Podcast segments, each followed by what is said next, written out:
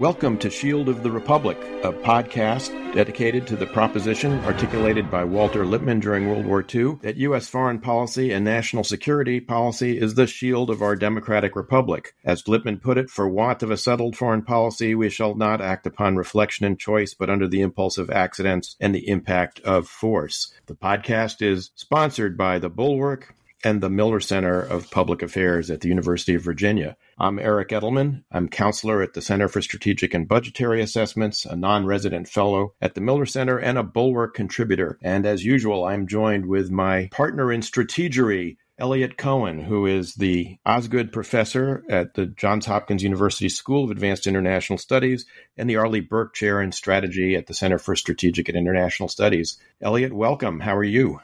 Uh, I'm doing just fine, thanks. I do have to say at the uh, at the outset, uh, you'll be introducing our guest. That uh, he's actually technically my boss at CSIS, but but even so, the nice things I have to say are sincere. With that, I'm happy to introduce our guest, Seth Jones, who is not the outstanding defenseman for the Chicago Blackhawks, but in fact, uh, someone who does have a PhD from the University of Chicago, however, and who is the executive vice president of the Center for International and Strategic Studies, and who is, um, or Strategic and International Studies, I should say, CSIS, and who is the director of their international security program, as well as the Harold Brown Chair. So he's got a lot of titles. He's also been our colleague in the Strategic Studies Department when it existed at the Johns Hopkins uh, School of Advanced International Studies. Seth, welcome. Great to have you. It's great to be on. Thanks, Eric. We're here to discuss your book, mostly, uh, Seth, a book called Three Dangerous Men, published recently by W.W. Norton, a study of General Gerasimov, the chief of defense, uh, chairman of the general staff in um, Russian military.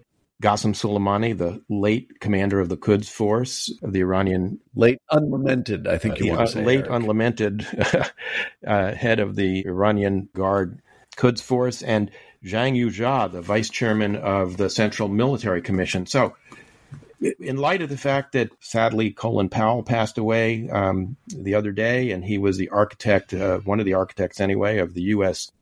massive conventional victory in the uh, first Gulf War, something that all three of these men studied intensely. Tell us about these three men and why they're important and why you're writing about them.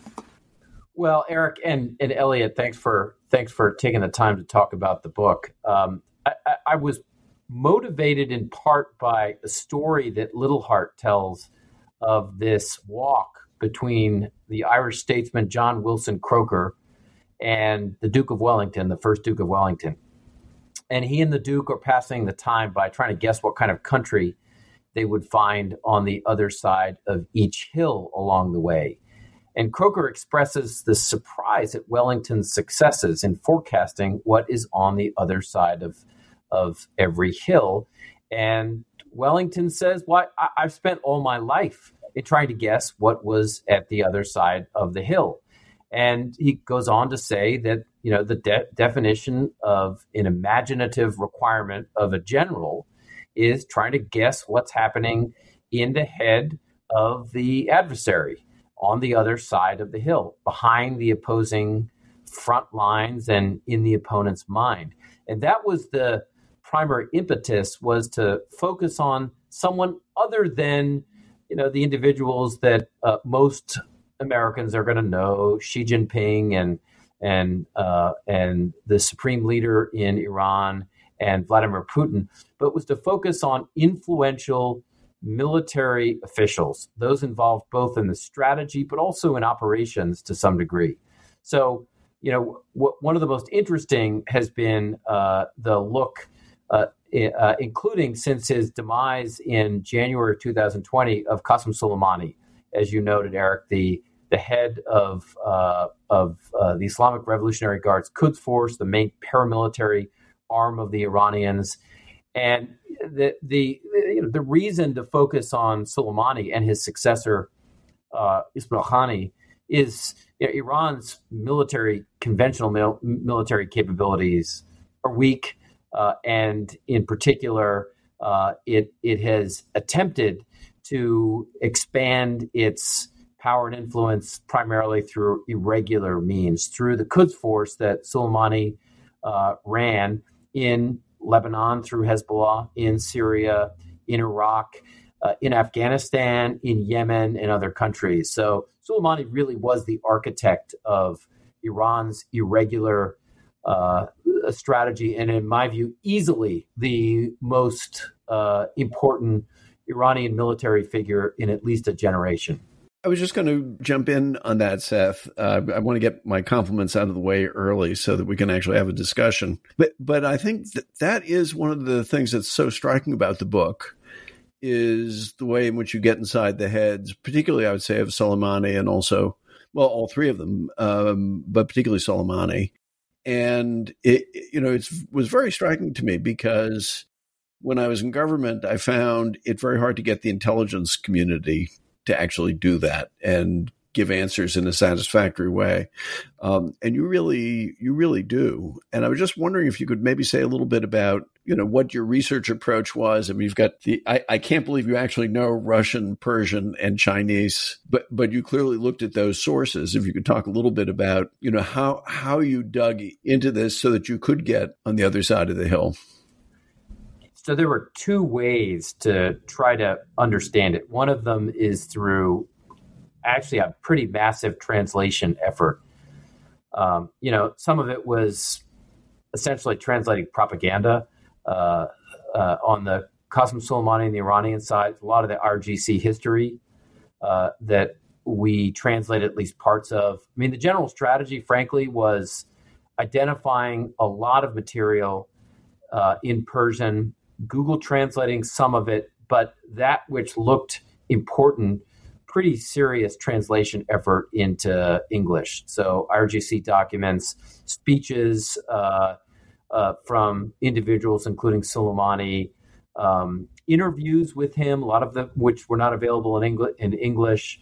So just just you know, in general understanding. The second was a, an extensive interview process of individuals who worked against him, uh, American intelligence and special operations officials. Many of them were on the record. A lot of Israelis as well as Russians, uh, and uh, you know some really interesting discussions. I, I, I, interviewed several senior Afghan, uh, now former Afghan government officials that had actually worked closely with Soleimani in the 1990s and actually were willing to share firsthand uh, uh, experiences of meetings with him, including following the death of Ahmed Shah Massoud when Soleimani flew into Afghanistan just before the U.S. Uh, sent in CIA uh, and Special Operations Forces. So that was those are firsthand accounts of the meetings with with Soleimani, and the, the same was true on the Russian and the Chinese side. With with one interesting note, I found by far, in a, in a sense, it surprised me uh, by far the most concerning lack of information was on the Chinese. I found almost nothing meaningful in uh, that's been translated from Chinese into English, uh, and most of the stuff I looked at that was on irregular warfare, asymmetric conflict was actually not that influential in China, but because it had been translated into English, it got a lot of attention. So the vast majority of the resources on the translation side surprisingly for me, because I do speak a little bit of Russian, were in the Chinese. Yeah, this is the document, the Chinese document you're talking about is the report by two colonels called Unrestricted Warfare, which did have got a lot of attention in, in the U.S. I want to zero in for a second, if we could, Seth, on uh, the way you use uh, the term irregular warfare, because I think for some listeners they may think, "Oh, that's guerrilla warfare," and you've written certainly plenty about you know that element in other other of your writings. But here you're using irregular warfare in its broadest, I think, meaning. And, and it's a meaning that, as you in the book note, it overlaps or, you know, was really subsumed in some sense by George Kennan's famous essay in 1948 about political warfare, which is the use of all these different instruments, but below the kinetic threshold for warfare. It's sometimes referred to as hybrid warfare or gray zone uh, uh, operations. It goes by a number of names. But when we had the National Defense Strategy Commission uh, a couple of years ago that I co chaired with Gary Roughead, one of the conclusions we came to is that while we're in strategic competition in the long term with uh, Russia and China, in this area of irregular warfare, which is the use of militarized uh, naval militias or fishing fleets, uh, propaganda, uh, information operations, cyber, etc. We're not just in competition uh, with Russia and China uh, and Iran. We're actually in conflict with them every day. And this is something that really comes out, I think, in your book. And I wonder if you could talk a little bit about the sort of ongoing daily conflict that we find ourselves in with all three of these adversaries and uh, at least two of the living men that you write about. Yeah, so just to start about uh, start in just the, the terminology, there there are, as you know, uh, several words that have been used: uh, gray zone activity, uh, uh, asymmetric conflict, hybrid warfare.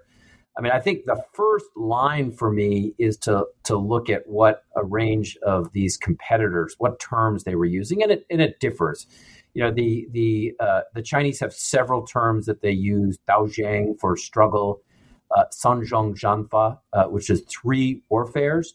Interestingly, for the Chinese warfare in this context, none of those elements of of the three warfares, uh, either media or public relations, uh, psychological, and then finally lawfare, none of those elements involve the the use of violence. They're all components of information, psychological warfare, disinformation.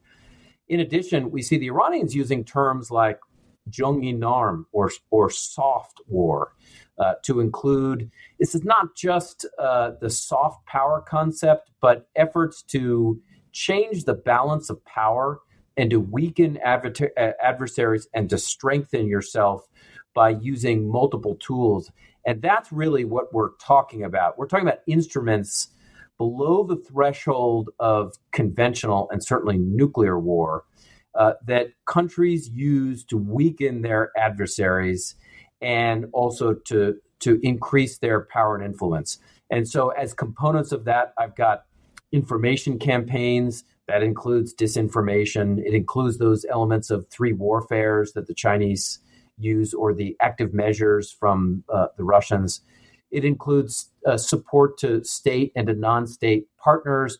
So think for a moment about the Iranian use of Hezbollah or the Hashid al Shabi in Iraq uh, or the Houthis in, in Yemen to, uh, to not necessarily to do the bidding of Iran, but at least to influence their actions against adversaries. And then then there are other elements of their covert action uh, aspects of their uh, of, of, their intelligence services. The GRU, the main arm of of Russia's military intelligence unit, has used uh, a range of covert action campaigns to assassinate defectors, including in the UK.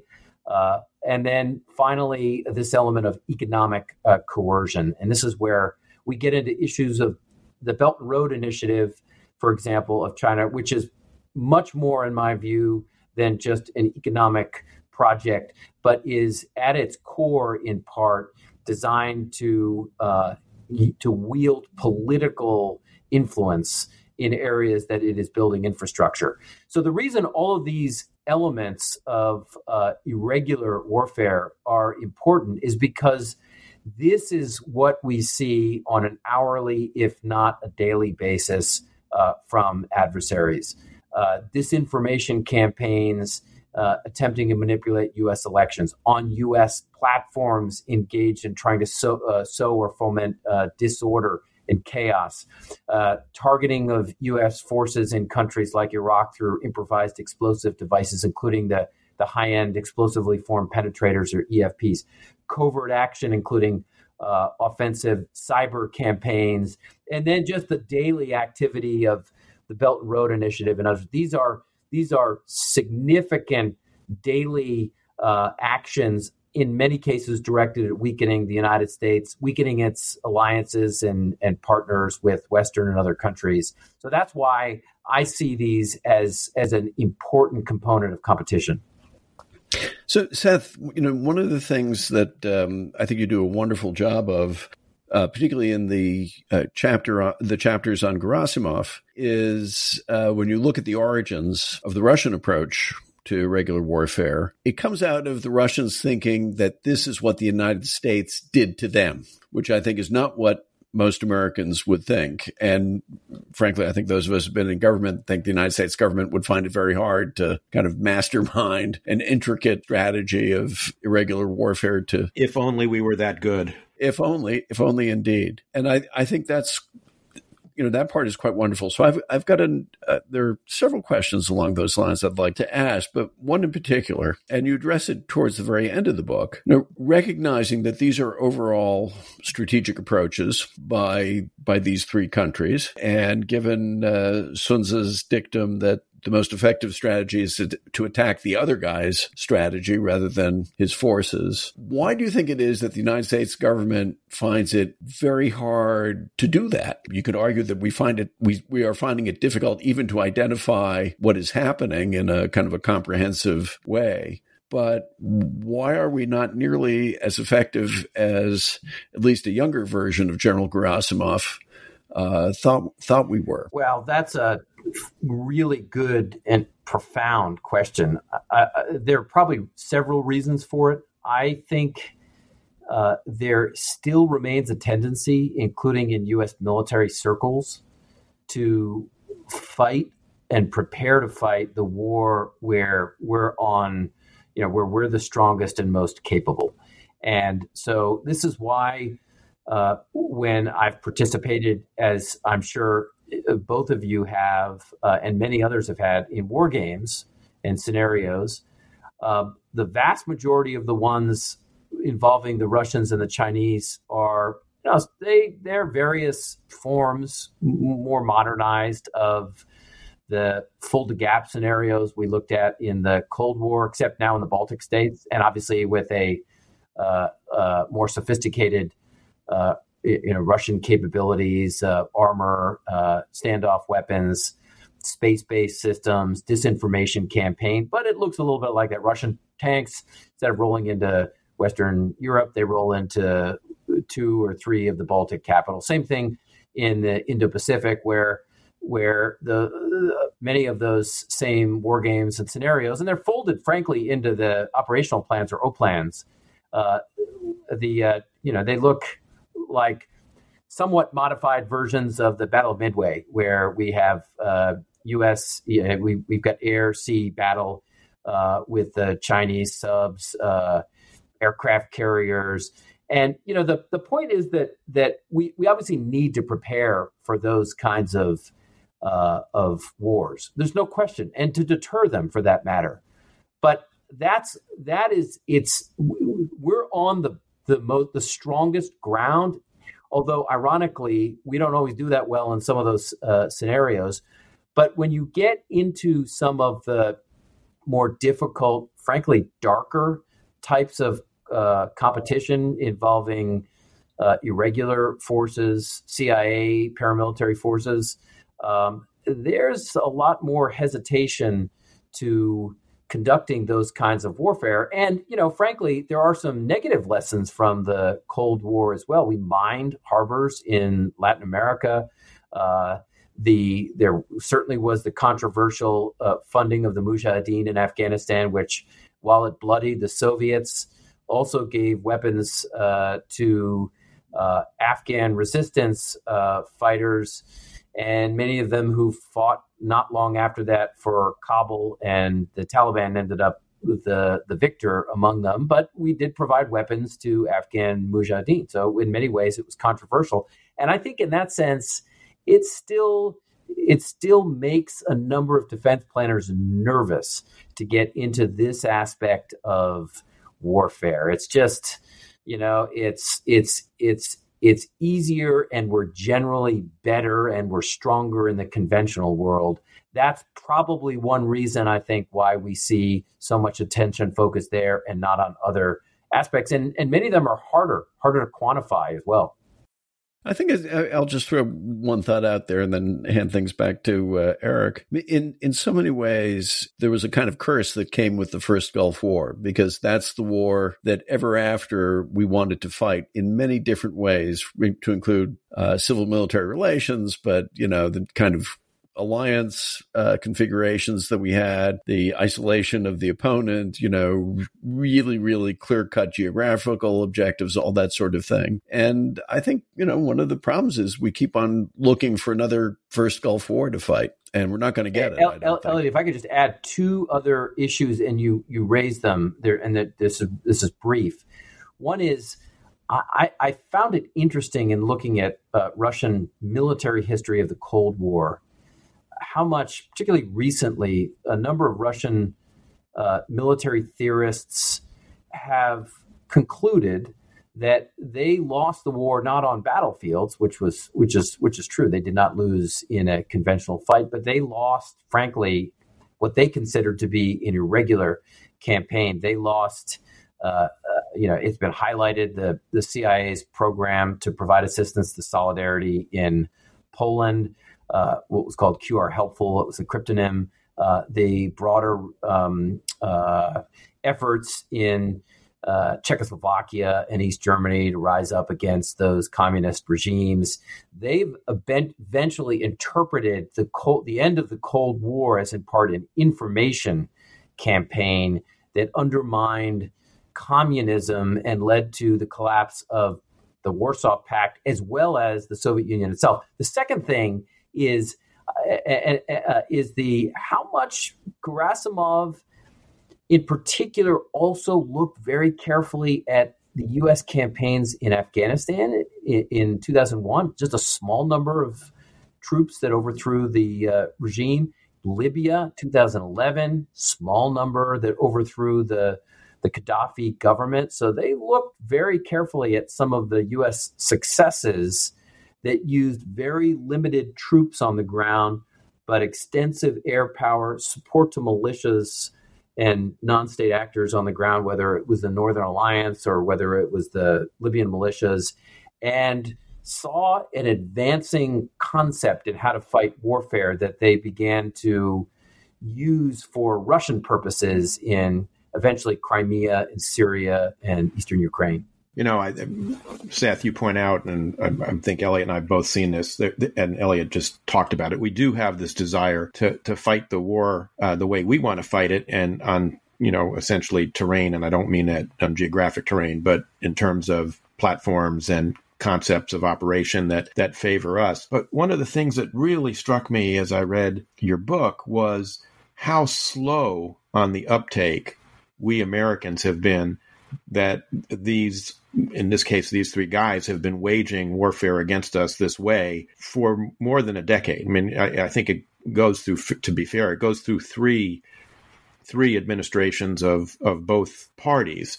Um, now, uh, you know, long ago when Eliot and I were uh, working in government together, we were very concerned about the Shaibani network, which you talk about essentially in the chapter on on Soleimani, the network he used to get EFPs into Iraq, attack our troops. It, yet we weren't able to really, you know, took a decade before we finally killed him. Um, although some of us would have advocated that back in 2007 and eight. But as a government, we've been very, very slow on the uptake, including during the Obama years. You point out how during the Obama years we we gave gifts, as you put them, to Soleimani in different at different points in time in the Middle East because of policy decisions that we made that he was able to exploit. And a lot of that continued uh, in the Trump administration.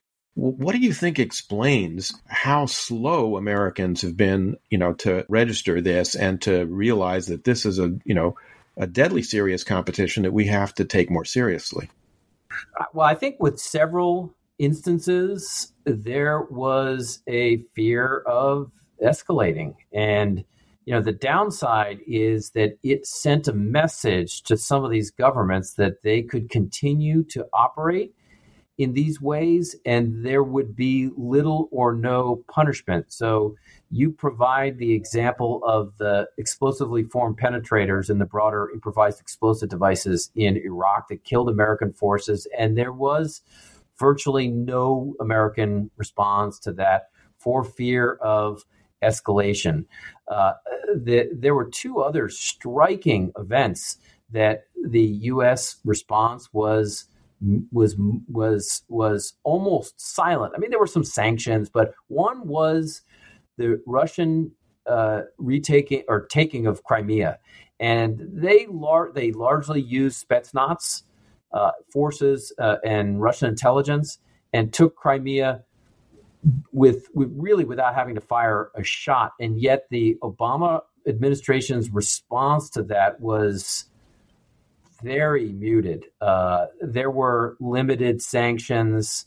Um, and the similar, it was a similar event when you look at that how the Chinese, and there's some interesting, interesting similarities here. How the Chinese retook uh, islands in the South uh, uh, South China Sea. Well, didn't didn't retake them, turned them into military bases. So Gaven Reefs and Fiery Cross Reef, Mischief Reef, Hughes Reef, in, instead of uh, of what we saw with the Russians in Crimea, the Chinese brought in dredgers, and you know they said repeatedly, "We're just going to uh, essentially build islands here to help fishermen in the uh, uh, South China Sea and the, in the Spratlys, so they can land there." if they needed help. Well, what they obviously did is they turned these uh, reefs into military bases with sig- signals intelligence platforms, electronic warfare, missiles, long runways, uh, long runways for for fixed wing fighters. And this, I mean, correct, correct me if I'm wrong, but this was explicitly after Xi Jinping in his meeting with uh, first meeting, I believe, with uh, President Obama promised President Obama that they wouldn't militarize these geographical features. And and yet a and yet, blatant direct lie to the president of the United States meets with, as you point out, zero consequence, zero pushback. Zero contact. We just did not want to escalate with the Chinese. The, the, the, the message that comes from these kinds of activities, though, is this is just this just encouraged them to continue uh, to push uh, using those kinds of, of methods because they they clearly got away with it. You know, I'll, I I often wonder whether part of what what's going on here is that we are so bought into the idea of uh, deterrence, which is a separate subject that Seth, you and I have talked about. That, that that we find it hard to think about actual ongoing conflict, except you know in something that's palpably a war zone like um, Afghanistan, and you know so as a result, there's a desire just not to look particularly hard at things which are in fact conflictual. We're I, I noticed we're uh, we're running along, which doesn't surprise me. I, I was wondering if we could uh, get you to talk a little bit about your take on Afghanistan and what the end game there was like. Whether there could have been a different path for us. I mean, that's obviously a, a major event that's going to be with us for some time. Where to start there? The uh, the the lessons are significant. I mean, I, I, I think two two very brief comments to start us off. One is that I mean, there's no question there were a litany of mistakes. I mean, I lived Afghanistan repeatedly on the ground over the last two decades. There were a litany of mistakes that the Americans made in uh, trying to do, I think, far too much, trying to win a war for the Afghans with large numbers of military forces, with pushing in large amounts of money into a you know very poor country that didn't have the infrastructure, didn't have the knowledge or capabilities uh, to do much with it. Uh, so, you know, lots of lessons on the negative side.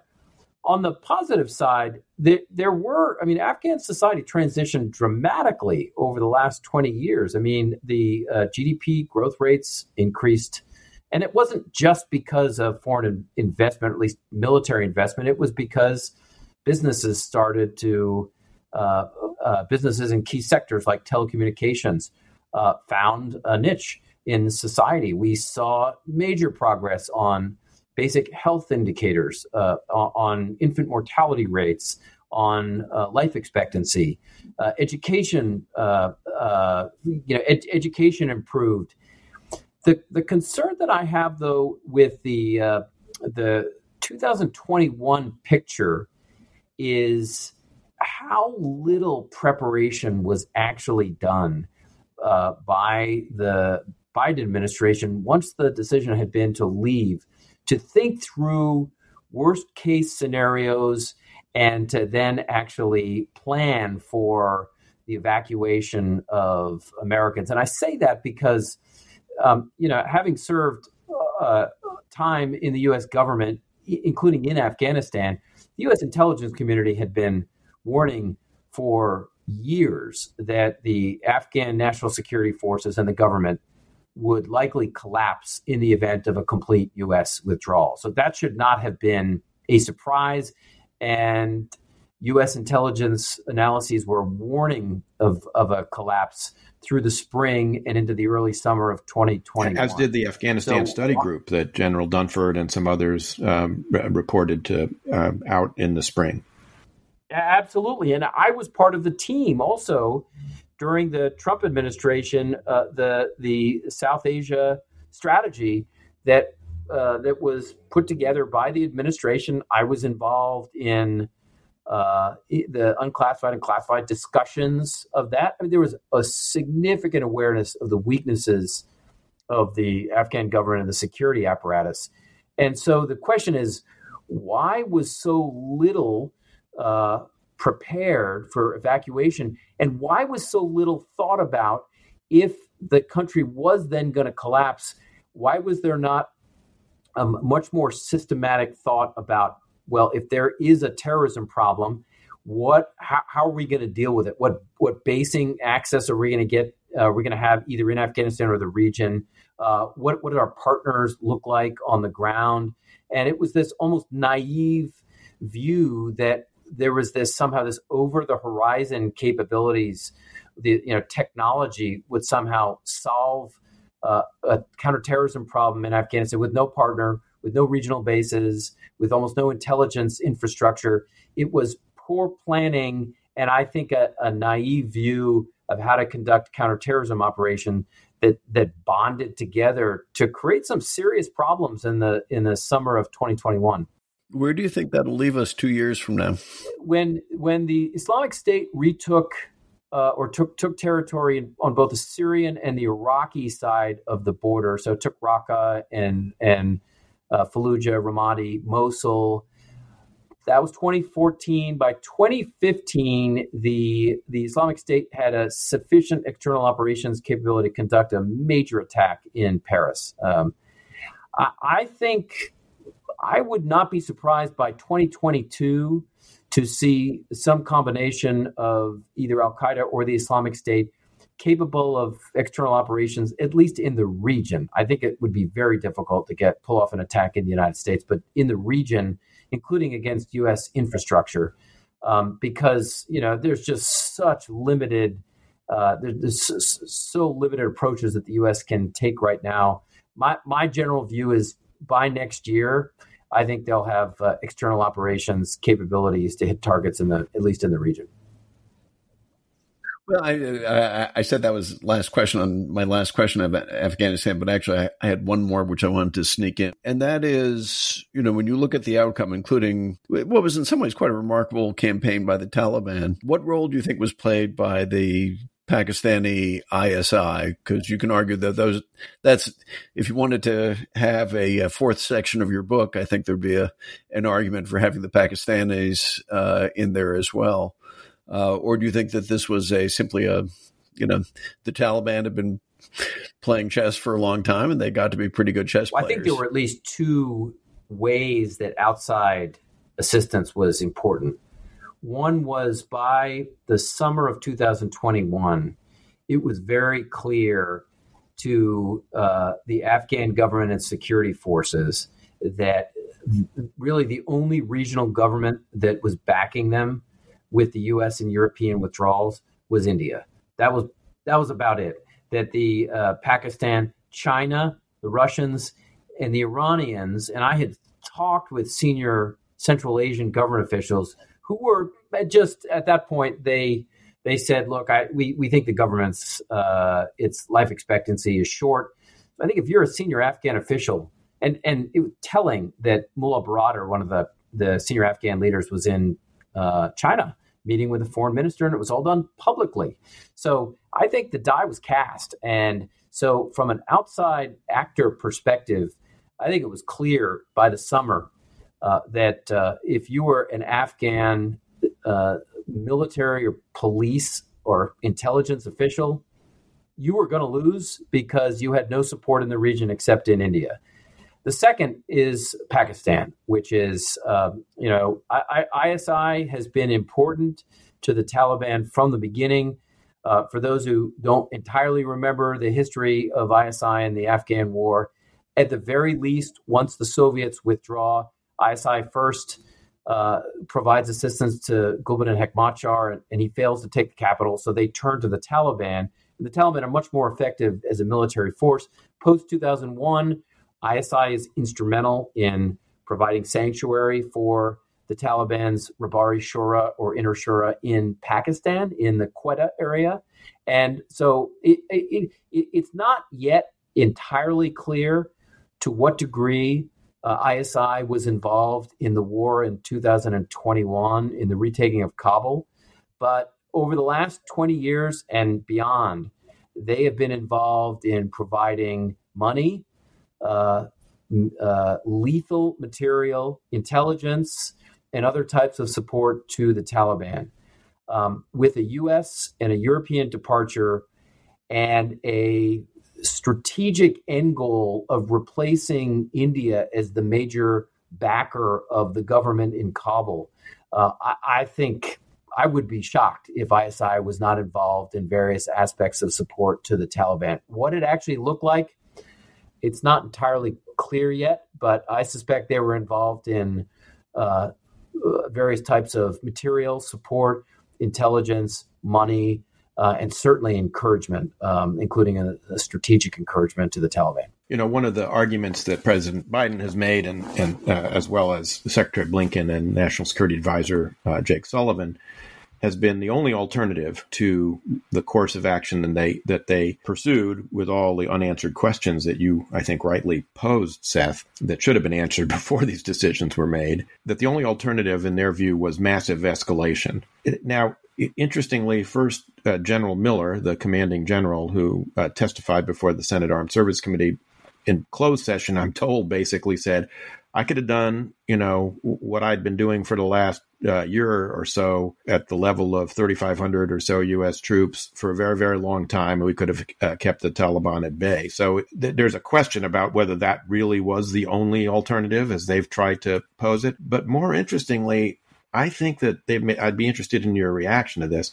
I think they made a political calculation, which was that uh, the American public, after a very long, kind of inconclusive, unsatisfying war, had grown weary and wanted out. And that certainly was one interpretation of poll data. But the, the great political scientist V.O. Key, who studied American public opinion, used to say, I have, you know, the greatest respect for the sober second thought of the American public. And if you look at the recent Quinnipiac poll that came out, which showed 50% of the public thought we should have kept at least some of the U.S. forces there, 15% thought we should have kept them all there, and only 28% actually think that the course that the Biden administration actually, you know, followed was the correct one.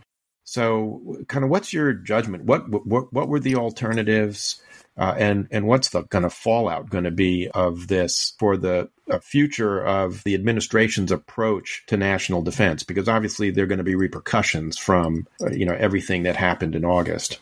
Well, first, the military itself, as you noted, that that includes General Miller, did uh, advocate um, a continuation of military forces and argued that we could come down uh, somewhat uh, in in those numbers, particularly over time. So I think that the choice, the the argument that the U.S faced a, a, decision either get out now and go to zero or increase and escalate numbers it, it just it's not true in at least both logically and, and empirically one is uh, I mean logically I mean there's no reason why the US was going to have to increase in numbers when the military assessments particularly those for train advise and assist uh, could have gone lower from the 2,500 down to 2,000 or 1,500. And, uh, you know, em- empirically, we had already looked at that issue uh, in the last year or two of the Obama administration, as had the last year or two of the Trump administration, looked at going down to numbers well below the 2,500. And so I think the military felt relatively comfortable as long as it could keep attack aircraft and as long as it could uh, keep uh, MQ9s and and uh, keep keep uh, some special operations forces on the ground and the contract logistics prevent, support and and the contract logistics that yeah the the the logistics the contractors on the ground and several of the key bases like uh, Kandahar and Bagram in addition to to Kabul itself Kabul International uh, that I, I, think it's just it's it's it's it's a fiction uh, that that the the only choices were to increase or or go to zero. On the polling data, I, I think that you know I went back and looked at the polls that Americans were asked to answer, and the, you know the interesting thing is they were never really given a an actual choice. In reality, a good poll would have said, "Would you support withdrawing all U.S. military forces from Afghanistan?" or would you and having the government collapse and end of human rights i mean some some sense of the costs and risks involved or would you prefer other options including keeping the numbers or increasing the the polls that americans were asked to answer in the polls leading up to the withdrawal had zero context in them zero discussion of costs and risks in any of the options. So, in that sense, I actually think they were largely irrelevant in trying to gauge how Americans actually felt. And this is where we're getting a little bit more of the context with the Quinnipiac poll and other polls since then, particularly after the way events unfolded. So, where where do things go? Uh, it's it's definitely early to tell, but but I, I have to say that there are at least two concerns I have with the direction Afghanistan is going with. One is is uh, every major adversary of the United States is now active in that country. Uh, uh, Islamic Revolutionary Guards, Quds Force Soleimani's organization, much more heavily involved now. Same with Gerasimov's GRU, as well as uh, uh, Zhang's PLA and, M- and MSS, Chinese intelligence. So our adversaries are all over Afghanistan. Now, second, it has a reasonable likelihood of becoming uh, a, and already is going down this path, uh, sanctuary for a number of uh, international and regional terrorist organizations. Uh, and that's the direction that, frankly, Iraq went after the Obama withdrawal as well. So I, I think you know we'll see in the next year, two, three, or four where Afghanistan heads, but I'm not very optimistic. And I don't think we've seen the last, frankly, of a U.S. presence in that country either. You know, I just want to pick up on one thing uh, uh, that uh, the two of you mentioned in passing. That's the contractors, and I think w- one point that was overlooked in the discussion about, well, can you do anything in Afghanistan with 2,500 troops? there's 17,000 American contractors who are keeping the Afghan military going. And in a way, that does connect with the larger story of your book, which is to, to wage irregular warfare. This is no longer simply about what governments do. It's no longer even about what intelligence agencies do that's also about a, a whole array of non-governmental entities, some of them for-profit companies, but, but not all, who also engage in, in various forms of conflict. And it, you know, I, I think most Americans don't fully realize how dependent we were both in Afghanistan and in Iraq on that kind of infrastructure. And I wonder if you could talk a little bit more about that because you do talk in the Gerasimov chapter about uh, the Wagner Company. You may want to explain a little bit uh, about that to people that may not have, have heard about that. Um, I believe even the Chinese have, you know, developed similar kinds of organizations. How, what's the future of the, the, those kinds of entities in irregular warfare. Eliot, this is a really interesting uh, discussion uh, for for two reasons. One is Gerasimov and the Russians, in particular, looked very carefully at the U.S. experiences in countries like Iraq and Afghanistan. And what they saw was not just, as you know, the deployment of military forces there, diplomats, intelligence officials, but the Russians also saw Blackwater and DynCorp and other contractors there involved in site security and training, advising, and assisting. Uh, uh, contractors were in ministries, uh, helping improve the capabilities of uh, foreign governments as well. So, a lot of activity that contractors were involved in. W- what we've seen is with the Russians, just, just, just to use the Russians as an example, a heavy emphasis over the past couple of years on uh, expanding contractors overseas, private military companies, with the Wagner Group being the most important. And I think what people need to understand is one that uh, that Russian private military companies are generally used in close cooperation with Russian agencies, primarily the GRU, the main intelligence directorate, and the SVR. Although in the case of Wagner, uh, Yevgeny Prigozhin, who has a majority stake in Wagner, is a very close ally of Vladimir Putin. Uh, call him the chef for his uh, culinary expertise as well. And and so this brings to the, the second issue, which is in coordination with those agencies and with the Kremlin, we have seen uh, Russian private military companies like the Wagner Group heavily involved in training, advising, assisting combat operations, site security in Libya, uh, Chad, the Democratic Republic of Congo, Central African Republic, in addition to what people generally would expect to see Syria, Ukraine, uh, and now even Afghanistan. Ironically, when you look at the sum total of Russian private military companies, uh, four continents, including Latin America and Venezuela, over three dozen countries now, roughly, where Russian private military companies uh, operate. And, you know, the, the, the main advantage to using them is they are at least quasi deniable. The Russians say these aren't, this is not operating. These are, these are private military companies, which actually are illegal in, in Russia. And they're also involved in the extraction of, of raw minerals from countries where they're operating or oil uh, or diamonds.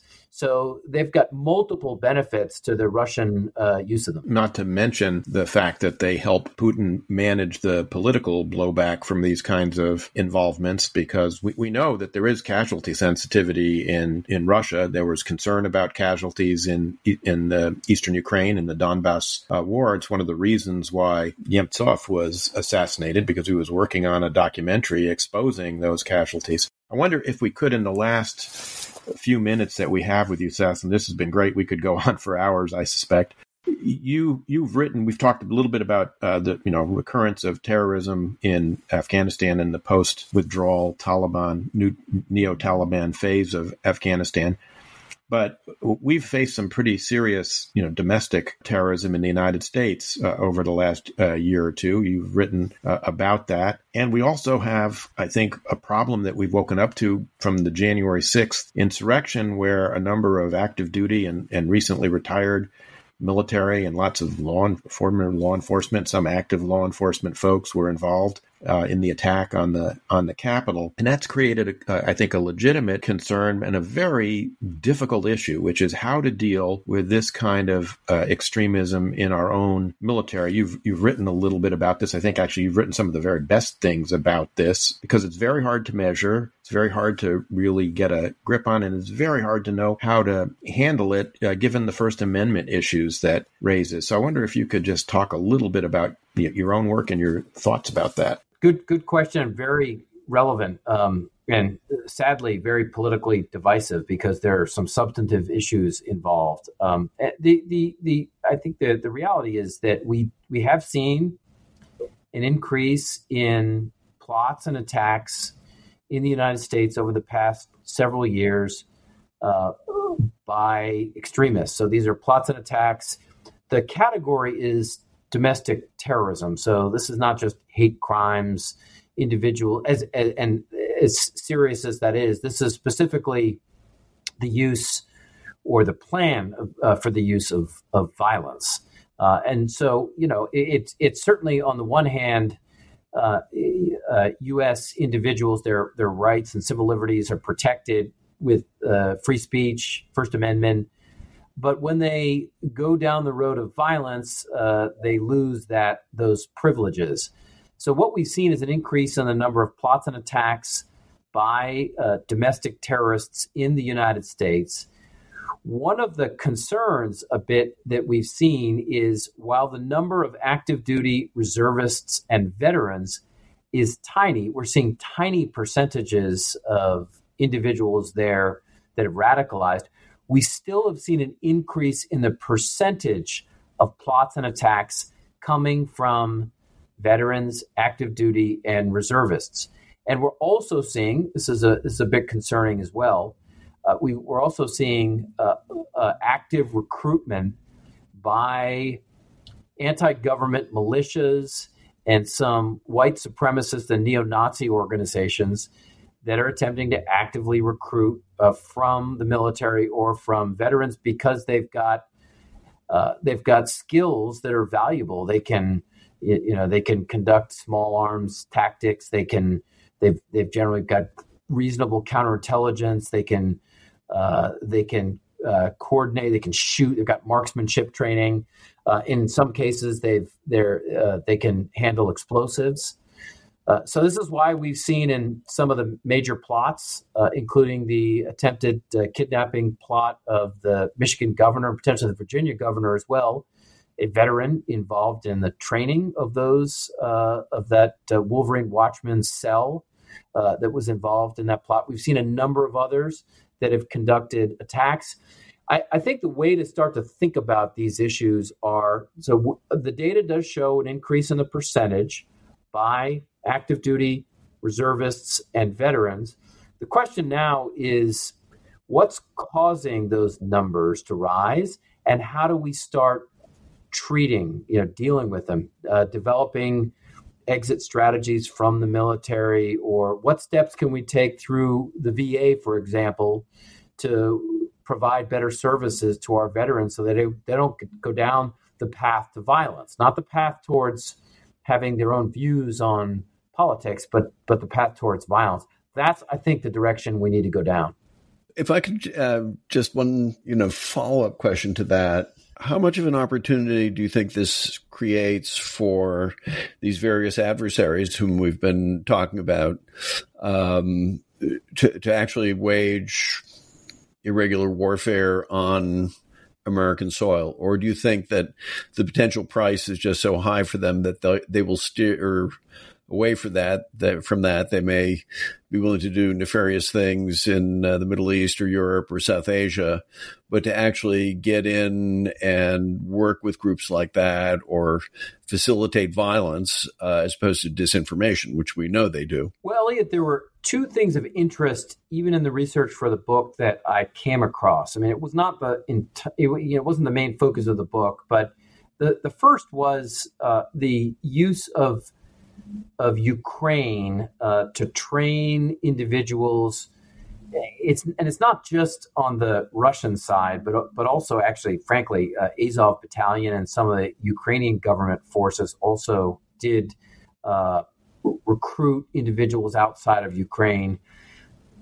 But the Russians were involved in uh, in helping stand up and support training camps.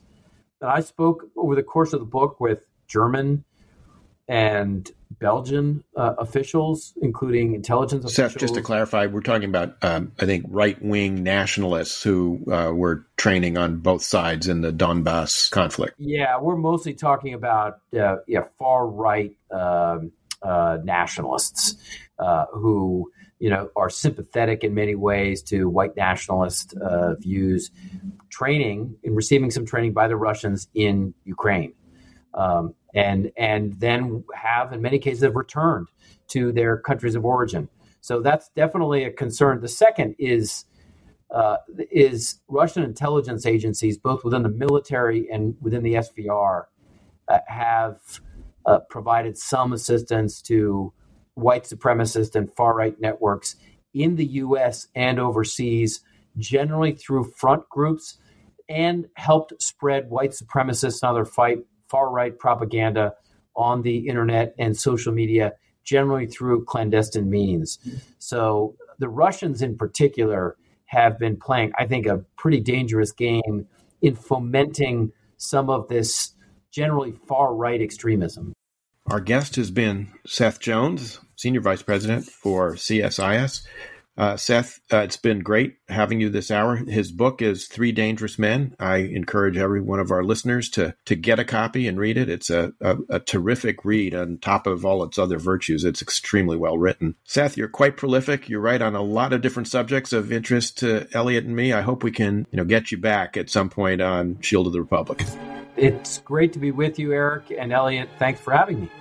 Be well. Thank you. Uh, thank you, Eric and Seth. And uh, we'll look forward to the next conversation. Outstanding.